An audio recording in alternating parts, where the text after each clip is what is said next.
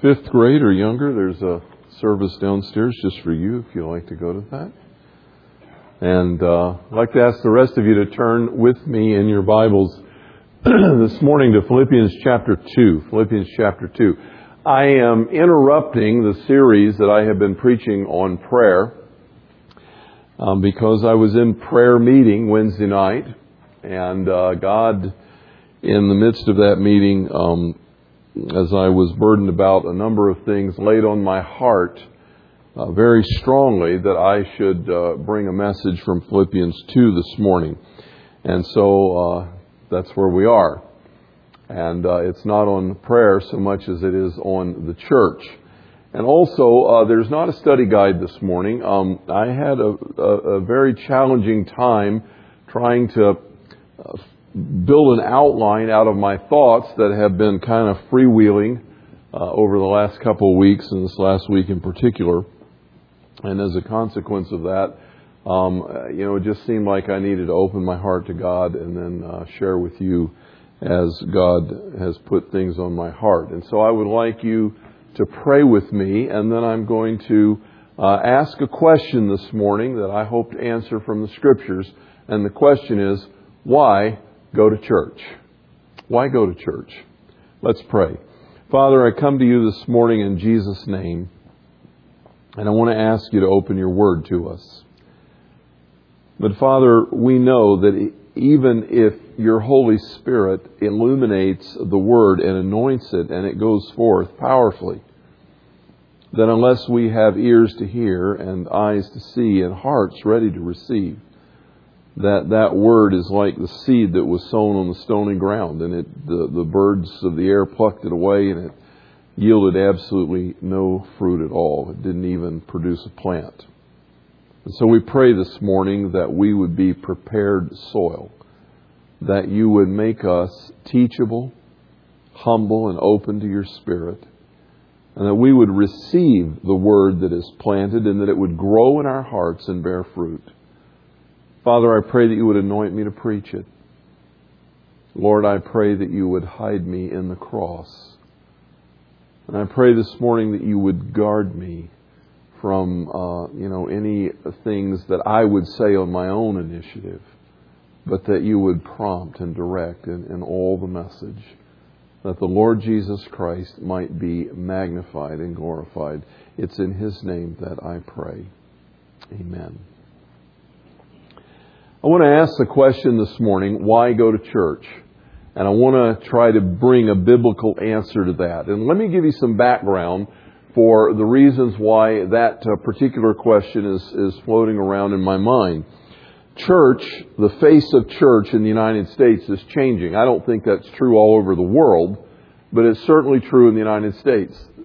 There, there's a whole different feel that's going on out there. Many of you may not realize that the average church in America is less than about 70 people and that 80% of the churches fall below 70 people. Um, you know, 70 people below, and you say, how can you have an average and then 80%? Well, there are some very large churches and then there's some very small churches. The average comes out to be about 70, 75, but 80% of churches fall in that category or lower. Another thing that is quite alarming that I recently heard is that every year 10,000 churches close their doors permanently, put a for sale sign on the door, and they're done.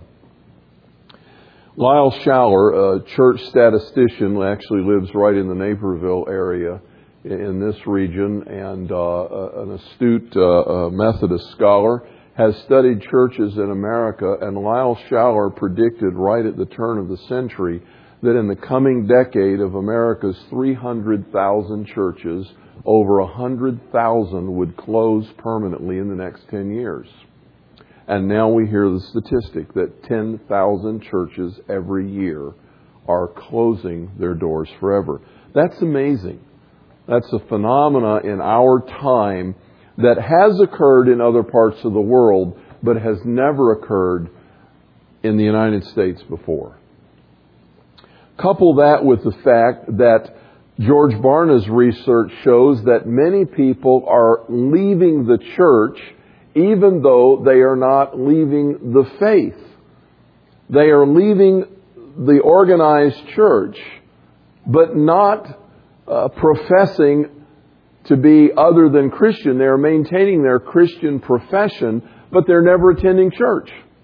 In fact, um, he, in, some of his studies, have, has discovered that there's an entire movement of people who are listening to online sermons or listening to radio or TV uh, messages. They're getting it by way of their iPods and uh, different kinds of uh, MP3 players, and one way or another, um, they're getting their teaching that way. They're doing Bible studies. They're getting together at, at the coffee shop or the golf course or wherever they happen to congregate, maybe break time at work with a few other believers. And around the country, people are getting together in groups of two or three or four. they don't have they don't have a pastor, they don't have elders, they don't have organization, they don't have ministries, they don't have any structure, but they're happy because they're uh, getting together with other Christians, and for them that suffices as church an increasing number of people, and this is on the rise, are finding they don't even need that necessarily. They're getting their church from the internet or through other technology. They're listening to streaming messages online, or they're uh, reading blogs, or they're uh, now um, uh, tweeting one another on Twitter. And one way or another, they're just keeping up uh, with what's going on electronically and never even seeing the need to have personal fellowship, connectedness, face to face, one to one. And so I ask the question with all of the change that's afoot and with all of the opportunities that present themselves, uh, why go to church?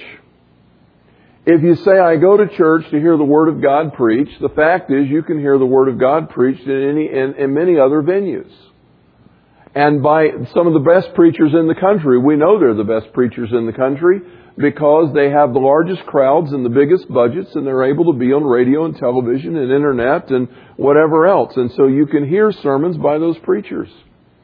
You can join an, uh, uh, an email prayer group.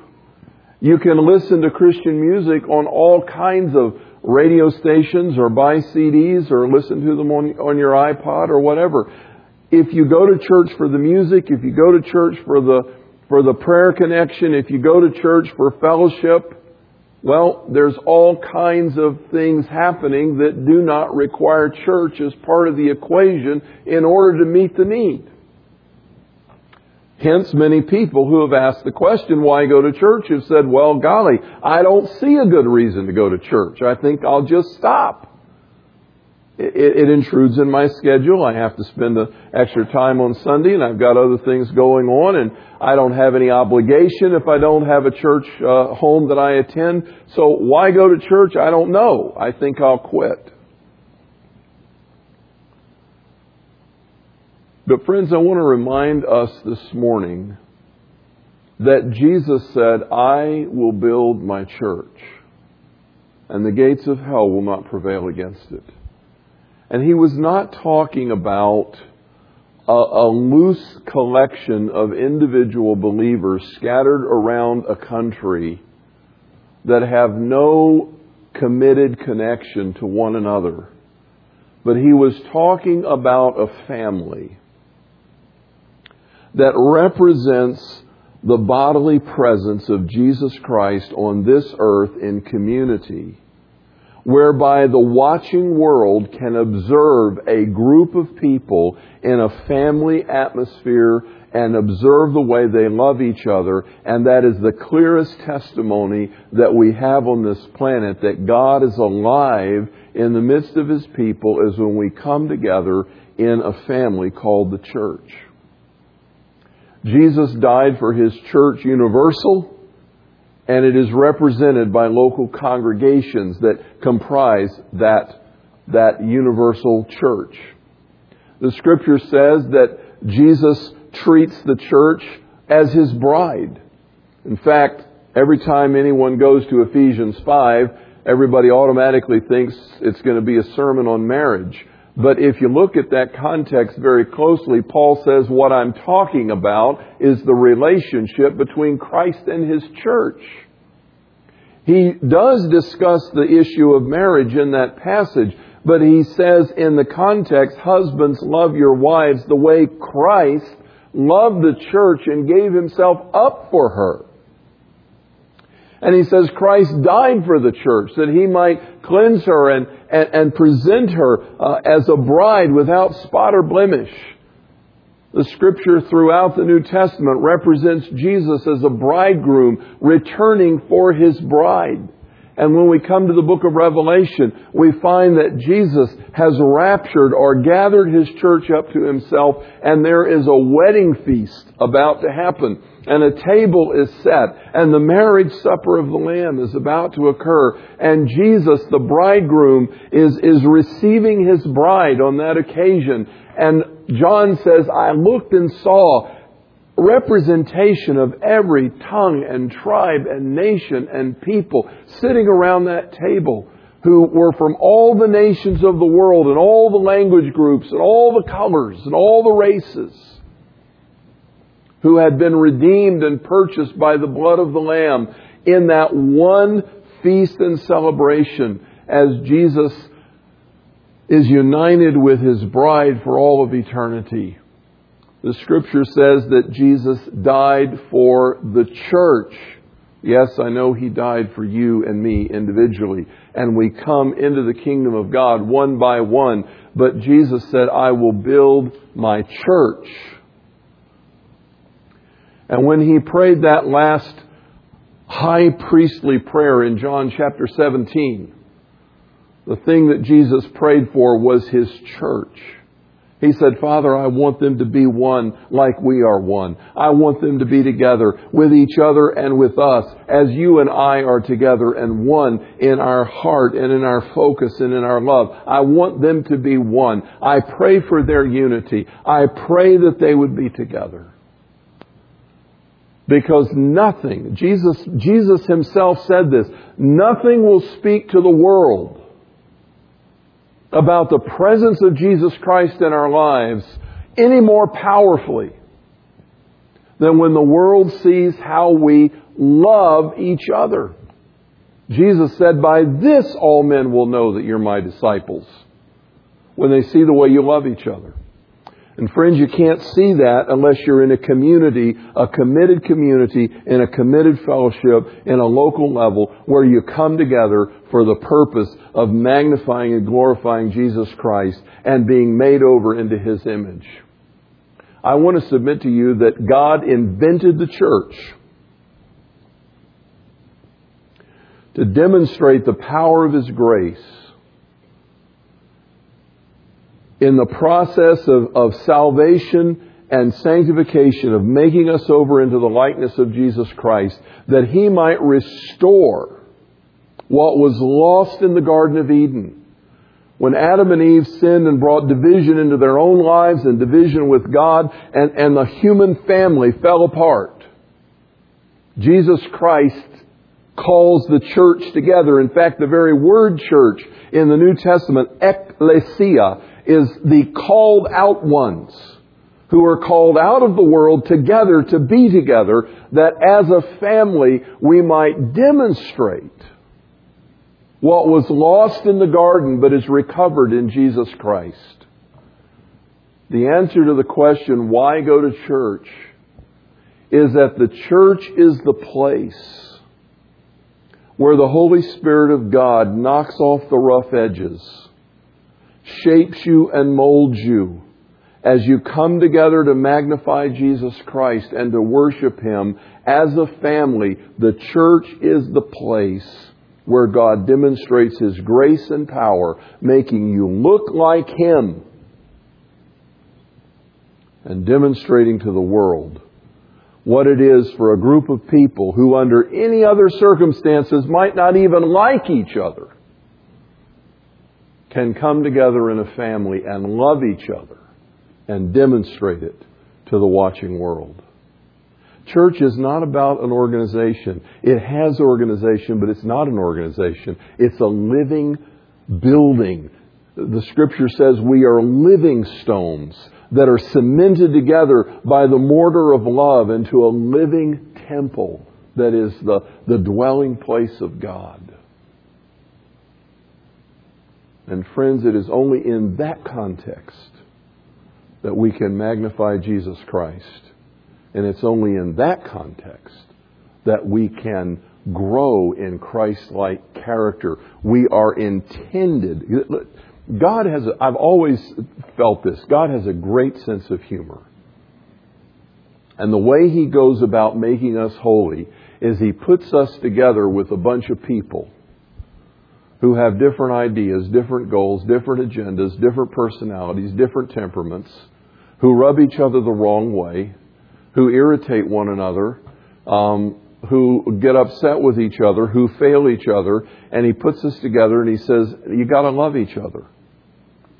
I've always felt that the real purpose of every committee in the church was not to do a job that it was assigned, but the real purpose of every committee was for God to take a small subset of people, put them in a box, and start rattling them around together until they get all smoothed out and, and shiny and start to look like Jesus. His goal is to bring us into community that in the context of loving relationships, He can manifest His glory in an amazing way. So why go to church? We go to church because church, not the organization, not the style of worship, not the committee meetings and the ministries, but the family is where the ministry of the Holy Spirit takes place that shapes us into the character of Christ. And it is the place where the world sees the, the testimony of His evidence and He is glorified. And nothing else will substitute for a local church in that process. Now, having said that, the Apostle Paul writes a letter to a church that happens to be located in, a, in the city of Philippi. The Philippian church is a very sweet church. It, it, it's one of those uh, assemblies, one of those fellowships that, that you would like to be in if, if you were in the area. It's, it's, a, it's a gracious church. It's a loving church. And in fact, Philippians is actually an expanded thank you note because the Philippians had sent a gift to Paul and in sending that gift, he was responding to them, telling them, Thank you for thinking about me. But in the course of that, Paul uh, writes to this very gracious church, and he has a few words to say to them because there's a couple of people, we find this out in chapter 4, there's a couple of people that aren't getting along with each other very well. And Paul is concerned about that. And so he wants to write the church about the subject of unity. And in the course of that, in chapter 2, he gives this great illustration. And he starts out like this Philippians chapter 2. If you have any encouragement from being united with Christ, if any comfort from his love, if any fellowship with the Spirit, if any tenderness and compassion, then make my joy complete by being like minded.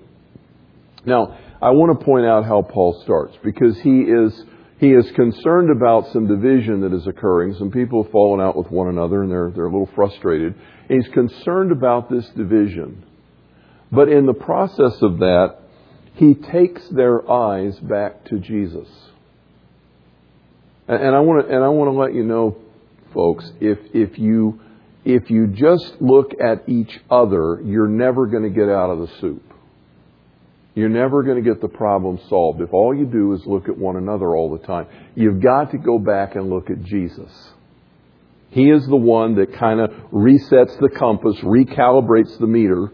He's the one that kind of returns to the standard, the baseline, however you want to look at it. You've got to focus on Jesus in order to get your vision straight. And so Paul focuses their attention on Jesus. And this is what he says. If you have any encouragement from being united with Christ, I want to ask you a question this morning. Do you have encouragement from being united with Christ? Is that an encouragement to you? Do you like to know today that, that you are literally in union with the living God? That you have been saved by grace and you have a vital connection with the living God? You can talk to Him and He listens to you. Isn't that amazing? Not only do you have connection with the living God, but you have a God who has said, I will supply all of your needs according to my riches and glory by Christ Jesus. I care about you. I will take care of you. Is that encouraging to you? And then you have the assurance that when that moment comes and this earthly life ends, you don't end. You immediately go into the presence of God. You will live with Him eternally. You are alive forever right now. You will never die as a person. You will never cease to exist as a person. I know that's hard for us to imagine. It's hard for me to imagine. But the truth is that one day my body is going to quit, but I'm not. Jesus said that to Mary and Martha when they were concerned about Lazarus. He says, Don't you know that whoever lives and believes in me will never die? And so is that encouraging today to know that no matter what happens to you in this world, you will live forever in the presence of God. When you'll never die, you'll always be you and you'll always be alive. That's, a, that's good news. Paul says, I want you to think about that for a moment, what Jesus has done for you. Is there any comfort from His love? Think about the love of Jesus Christ. Are you comforted by that? How many places in Scripture portray Jesus as one who, uh, or, or, God as uh, the Father as one who gathers uh, people under His wing, who nurtures them, who cares for them? The imagery of Jesus outside of Jerusalem as he's weeping over this rebellious group of, of hard-headed Jewish people down there in Jerusalem says, how many times I would like to have gathered you together as a mother hen gathers her chicks. And you wouldn't. You just wouldn't do it. But, but there's no more tender sight than, than seeing uh, a mother bird having gathered her offspring under her wings and covering them. That imagery is in the Psalms, it's throughout the scriptures the, the imagery of coming into the presence of God, of being welcomed into the throne room, of the comfort that God gives, that, that only God knows the inside of you more than anyone, and He can comfort you in a way that no one else can. Paul says, I want you to think about that comfort that comes from His love. If there's any fellowship with the Spirit, do you have the Holy Spirit guiding your life? Do you have His encouragement? Do you have His direction? Does He speak to you? Does He lead you? Do you have that kind of fellowship with the Holy Spirit? Is there tenderness and compassion in Jesus? You see what he's doing? He's, he's getting our attention on Jesus. He has loved us. He has died for us. He has given us His Spirit. He has been placed in us as the down payment, the guarantee of our ultimate redemption. He has assured us of eternal life. He has taken us to His heart in love. He has filled us with tenderness and compassion. God has done this for us when we deserve none of it. You gotta recalibrate the meter. You've gotta get focused vertically. Because Paul was about to say, then make my joy complete by being like minded.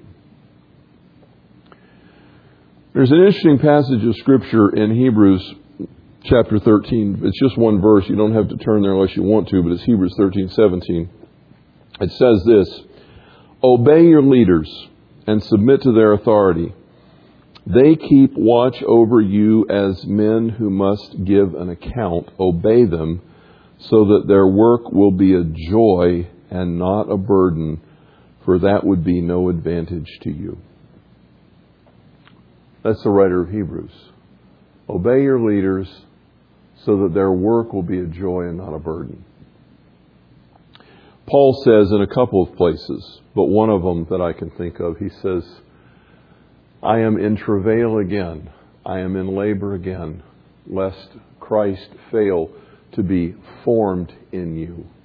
I am concerned that, that you as a church, he's speaking to the Galatians, he says, I'm concerned that you, could, that you may fail.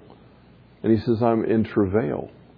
And then in Corinthians, he says, the weight of all the churches is upon me, and I feel the burden of their care. Friends, I want to tell you something this morning. Any leader, any pastor, teacher, any elder worth his salt, any, any spiritual leader worth their salt, cares deeply about the people of God, and particularly those under their care. And that care, when we see the church wavering in turmoil, that care becomes a burden. And when people become stubborn and, and discontent, there is concern that somehow the purpose of sanctification, the purpose of growing in Christlikeness is going to be aborted, that it's not going to come to fruition. And there's a burden. And that burden sometimes can get very heavy. Paul says, Make my joy complete by having, by being intent on one purpose, by being like minded. And you know, I was thinking about it this week. And one of the things that I was thinking about is God did not call me to build a big church. And based on my ministry here of 25 years, I don't think there's a real danger of that occurring. but God did not call me to build a big church. But He did call me to build big Christians. Do you see the difference in that? Jesus said, I will build my church. That's his job. That is not my job. But he said, I have given unto you pastor teachers, among others, to equip the saints for the work of ministry until we all attain to the full measure of the stature of the fullness of Christ, that growing up in love we might become mature and that we might learn together as a family how to minister one to another with that that every gift every person has, ministering one to another, cementing ourselves together in the bond of love that we might grow up into Christian maturity. God has called me to build big Christians. And my responsibility is to preach the Word of God, to teach the Word of God, to pray for you, to encourage you, to nurture you in your giftedness, to, to encourage you in the Scriptures, to, to hold our feet collectively to the fire, that Christ be fully formed in us, that we grow up in Him. And I want you to be everything that Jesus Christ has called you to be. I want you to reflect His character. I want you to to, to fail and get up and hit it again. I want you to encourage others out of your experiences. I want you to, to pray for one another. I want you, when you hurt each other, to learn how to go and apologize and ask for forgiveness. I want you to learn how to rejoice when someone else has something marvelous happen to them. And you literally dance for joy over their blessing. I want you to, to be that family that models and reflects the character of Jesus Christ. And Paul says, make my joy complete by being like-minded, having the same love, being one in spirit and purpose. Now, friends, I want to hasten to say that what Paul is not saying here is everybody ought to agree on everything so that you all do the same things and like it.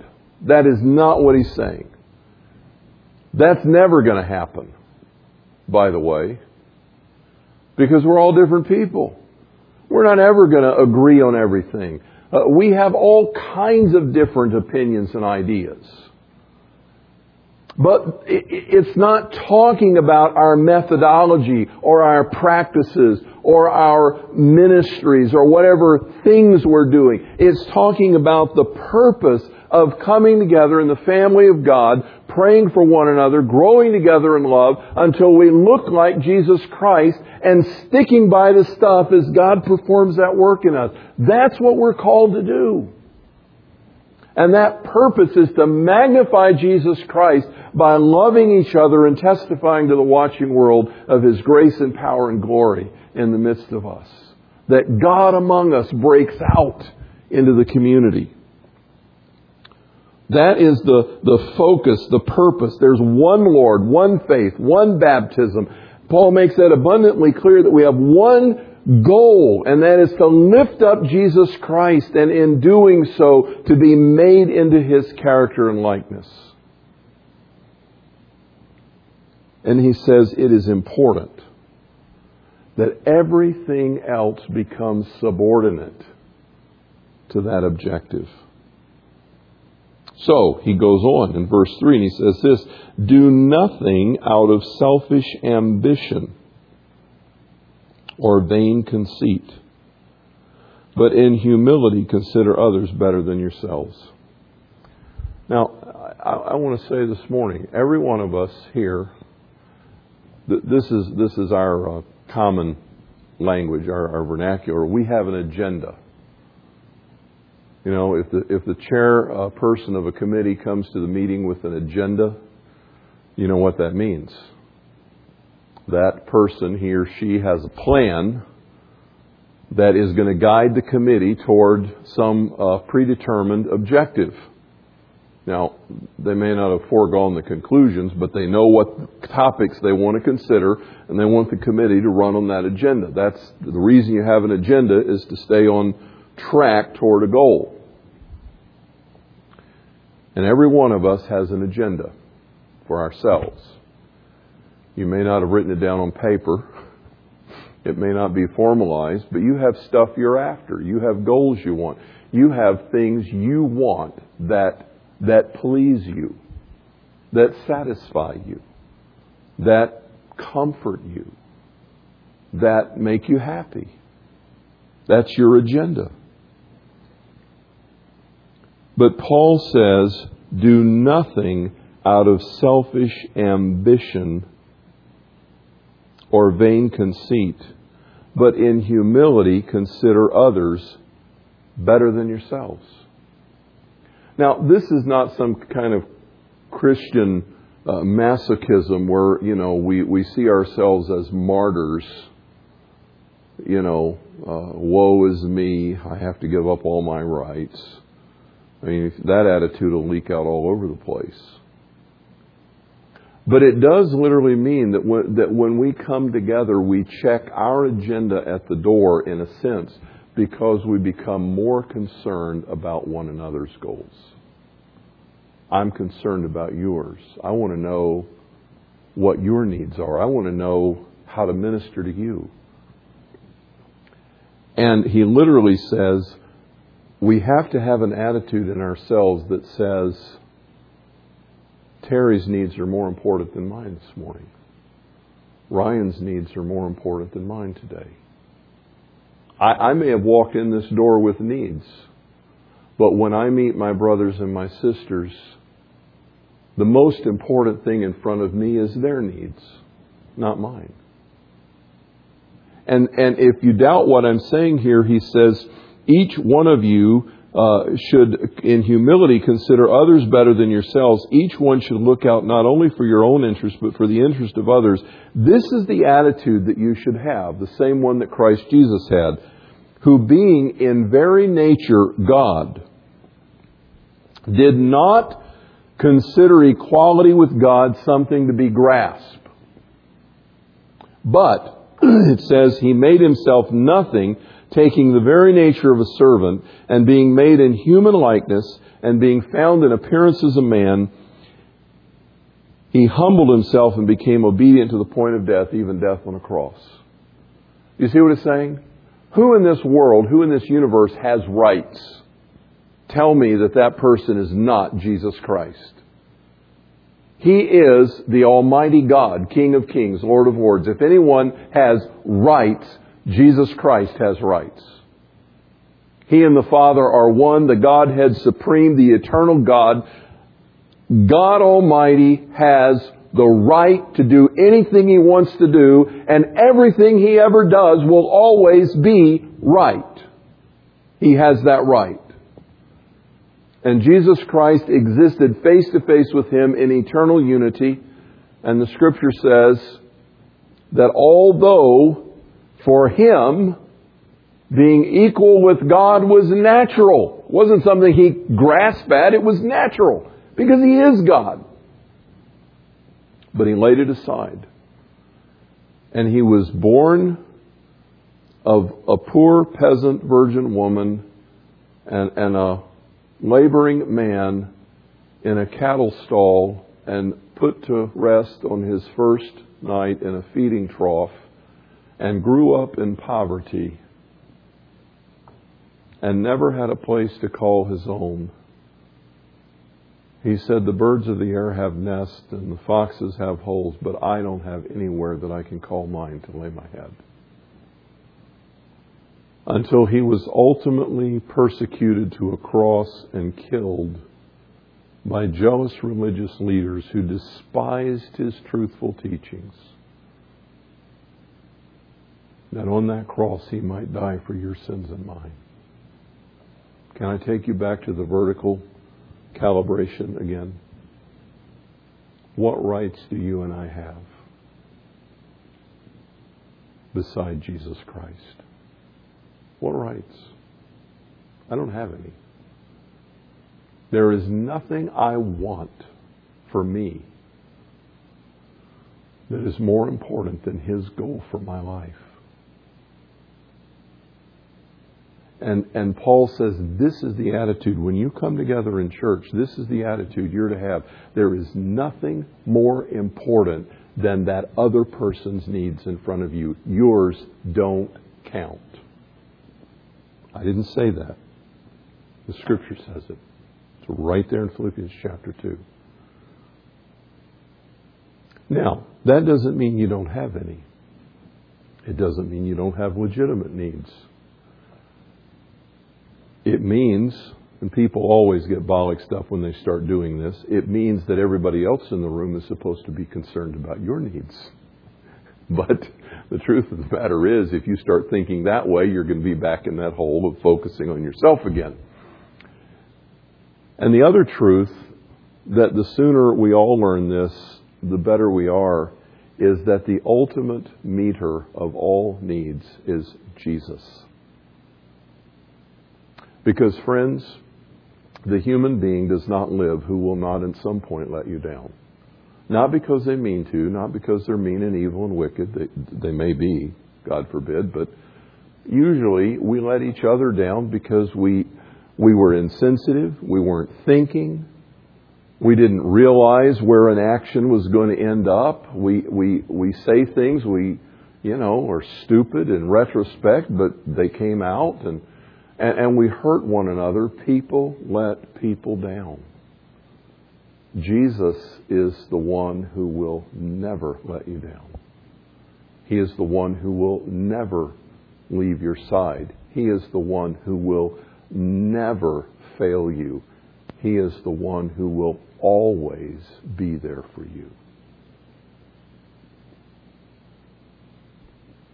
And it is perfectly reasonable. I, I, like the way he says it. It's sort of tempered in verse uh, uh, um, 4 a little bit, the second part where he says, each of you should look out not only for your own interest, but also for the interest of others. We have interest, we have needs, we have legitimate desires, and it's, it's appropriate to come into a group and, and long in the, in the love and fellowship of that group for there to be that camaraderie and communion that welds us together. And, and I go away feeling encouraged because I've been with that group. I've had needs met. But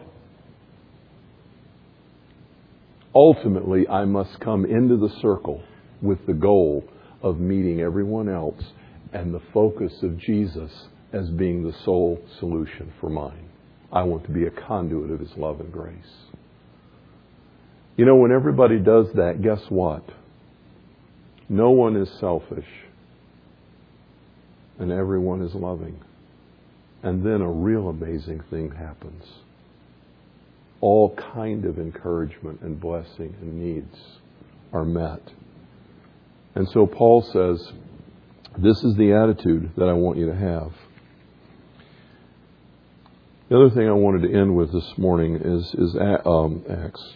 That's the next thing I saw with my eyes. 1 Corinthians chapter 13. But I want to tell you a little story about this chapter before we look at it for a moment. You all know that it's the love chapter of the Bible. Most of you know that Paul wrote it. But there's an interesting context of Paul's life. Paul was a focused, hard driving individual. I'm not sure I'm going to psychologize him and say he was a type A personality. I don't think that's fair. I don't know that he was. But he certainly had a goal in mind. And his goal was to evangelize the entire Roman world. it's a big goal, but that was his objective. I want to win the whole Roman Empire to Jesus Christ. And along the way, on their first missionary journey, he had with him a young fellow by the name of John Mark. And at some point in time, John Mark found that missionary life was not all he expected it to be, and he bailed and went home. And so they got around to doing it again. And Barnabas, who was Paul's faithful traveling companion. And by the way, Barnabas' uh, name should be kind of a giveaway as to his viewpoint. He was the son of encouragement. He was a great coach. And, and Barnabas, uh, when they got ready to go out again, said, Let's take John Mark. I think he needs another chance. And Paul said, I think you're crazy. He's a wimp. He wimped out on us once. I'm not having him along. He doesn't have the stuff to be a soldier of Jesus Christ. And Barnabas said, I think he does. I think he has potential. I think if we work with him, there's great potential in this young man. And Paul said, I'm not taking him. And Barnabas said, Well, I'm taking him. And Paul said, Well, fine. Then you take him and you go do what you want to do. I'm going my own way. You can go your way. I'm not having any part of John Mark. And so they split up. And Paul went with Silas and Barnabas took John Mark. And, and, they, and everybody that looks back on that story says, see how wonderful God works in the midst of division, how two groups are now going out evangelizing. I want to tell you something, friends.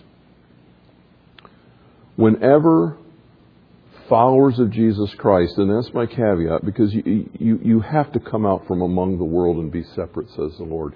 There are times when division is appropriate because you're, you're not on the same path. But whenever believers divide, this much I know one person is always wrong, and sometimes they both are. That's always true. You cannot have two people who are right who believe the opposite thing. Now, you can have two people who have different opinions. You can have two people who have different ideas. You can have two people who have different goals. That's neither right or wrong. The, those, many of those things are negotiables. And, and you can work through those things. But if you choose to split up and go your separate ways because you can't get along with your different ideas, one of you is wrong and possibly both. Now, here's what happened time went along. I think Paul realized that he was wrong in that situation. The reason I think that is because of what he wrote in 1 Corinthians 13, which was written a little later than that event. The other thing that I find interesting is later in Paul's ministry, we learn toward the end of his days, as he's writing his last letters, he says, and, and John Mark, who is so helpful to me. He is an encouragement and a blessing. Guess who was right about John Mark? Barnabas. Barnabas saw the potential. Barnabas was willing to invest in him, and as it turns out, toward the end of Paul's life, He was a useful, helpful, supportive colleague in ministry because Barnabas invested in him. I think Paul looked back on that event, and, and I hope the time came when those two could could have uh, truly, you know, I hope Paul was the kind of guy, and I think he probably was, that could say to Barnabas, you know, I still don't have room for wimps on my team, but you know, you were right about John, and I was wrong, and and I'm sorry that I didn't see it. Because here's what Paul wrote in 1 Corinthians 13:4. Love is patient. Love is patient. Change does not always occur overnight, and, and love will work through it. Love is kind. Paul says in Ephesians 4 be kind one to another, tender hearted, forgiving each other, just as God in Christ Jesus has forgiven you. There he goes talking about Jesus again. Don't you just wish he'd leave him out of the equation? We, we might have room to argue, except he says, be kind, tender-hearted, forgiving one another. Oh, but you don't know what they did to me. Just as God in Christ has forgiven you. Oh, well, that puts a new spin on it. Because God has forgiven you more than you even realize. And furthermore, this is theologically sound. I don't have time to preach a sermon on justification because I'm just about out of time for this one. But God has forgiven you not only for what you've done, but for everything you ever will do. He even knows what you're going to do next to hurt him, and He's already forgiven you. In Christ Jesus, declared you righteous and holy. You doubt me? Read the scriptures. Justified by His grace, made righteous in His presence, cleansed and forgiven in Christ Jesus. No matter what you've done, no matter what you'll ever do, by the grace of God, when you repent and turn to Him in faith and trust Him for salvation, think about it for a moment. If there were sins you could commit, or sins that you did commit, or might commit, that could somehow take you out of God's grace, you would never know from one moment to the next if you were ever saved. But Paul says, I know and am persuaded that he is able to keep that which I've committed to him against that day, and I am confident that to be absent from my body is to be present with my Lord, because I have been justified by the grace of God in Jesus Christ. So God has forgiven us of everything. Doesn't leave much room for exceptions. Love is kind. To, me, that means it's approachable, it's gentle. It does not envy. It does not boast. It is not proud. It is not rude. It is not self seeking. It is not easily angered. It keeps no record of wrongs. Are you one of those people that keep list? List in your marriage, list with your kids or your parents, list with your friends, list at church. Do you keep a list? Well, I'll forgive you this time, but you know, this is the 37th time, and you've only got about uh, 435 to go, and then you're done. Do you keep a list? Love keeps no record of wrongs. Friends, in Jesus Christ, you have to let it go. You can't control what another person does, but you can be responsible for what you choose to cling to and what you release to God. And if you don't give it up, you're going to just suffer the rest of your life with your bitterness. And you're going to be the one hurting. And, and, and God is willing to take it. But it's also going to prejudice you in every situation. How many chances does God give you? As many as you need, right? How many chances should you give somebody else? Oh, I know you. You're already thinking there's like five thousand exceptions, and just come talk to me later. Love does not delight in evil. You know, some people deserve what they get. They, they've messed up, they've been bad, and they deserve it. But love never rejoices when that happens. In fact, God, who one day will judge every person who is outside of Jesus Christ and consign them to the lake of fire that burns forever in a righteous judgment in a place called hell, the scripture, God Himself says in the scripture, I take no pleasure in the punishment of the guilty. I take no pleasure. But I love the world so much that I sent my only Son that whoever would believe in Him, I would give eternal life. Because He takes no pleasure Love rejoices in the truth. It always protects, always trusts, always hopes, always perseveres. Love never fails. And then at the end of the chapter, he says, Now abides these three faith, hope, and love, but the greatest of these is love. Friends, I want to share with you this morning God has called us to be a family, He has called us to model the forgiveness of Jesus, the patience of Jesus, the kindness of Jesus, the forgiveness of Jesus. He has called us to, to embrace the life of Christ.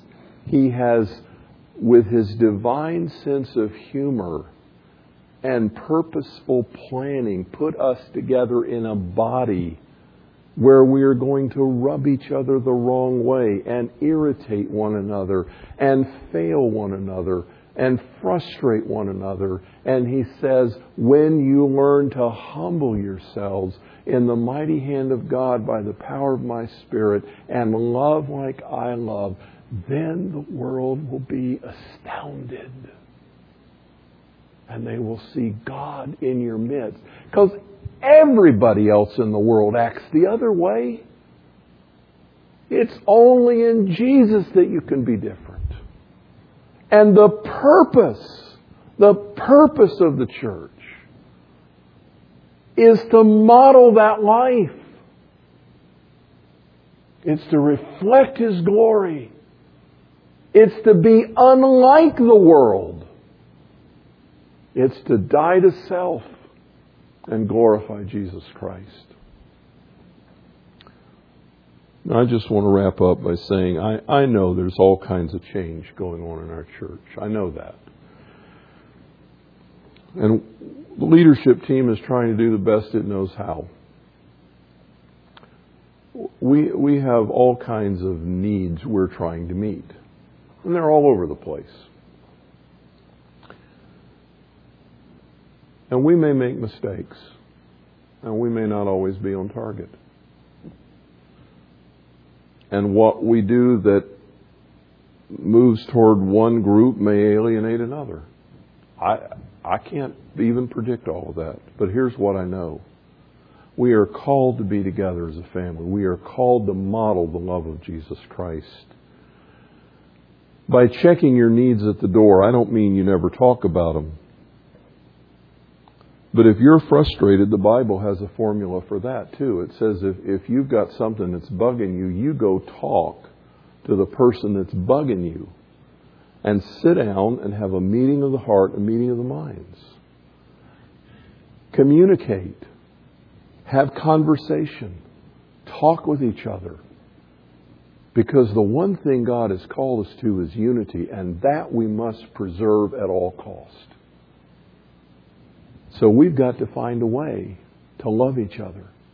And we've got to be patient enough to work through the change.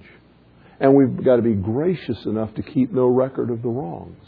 And we've got to be committed enough to be kind and tenderhearted and full of compassion so that the life of Jesus Christ can be modeled in us. I want to say again God has not called me to build a big church, but He has called me to build big Christians. And it is my responsibility before Him to hold our feet to the fire until Jesus is formed in us. And I cannot let anyone go without making that effort to see Jesus formed in them because that's His purpose. Father, I want to ask you this morning to bless your word, to meet us and to love us, and to mold us and shape us into your image. In Jesus' name I pray. Amen.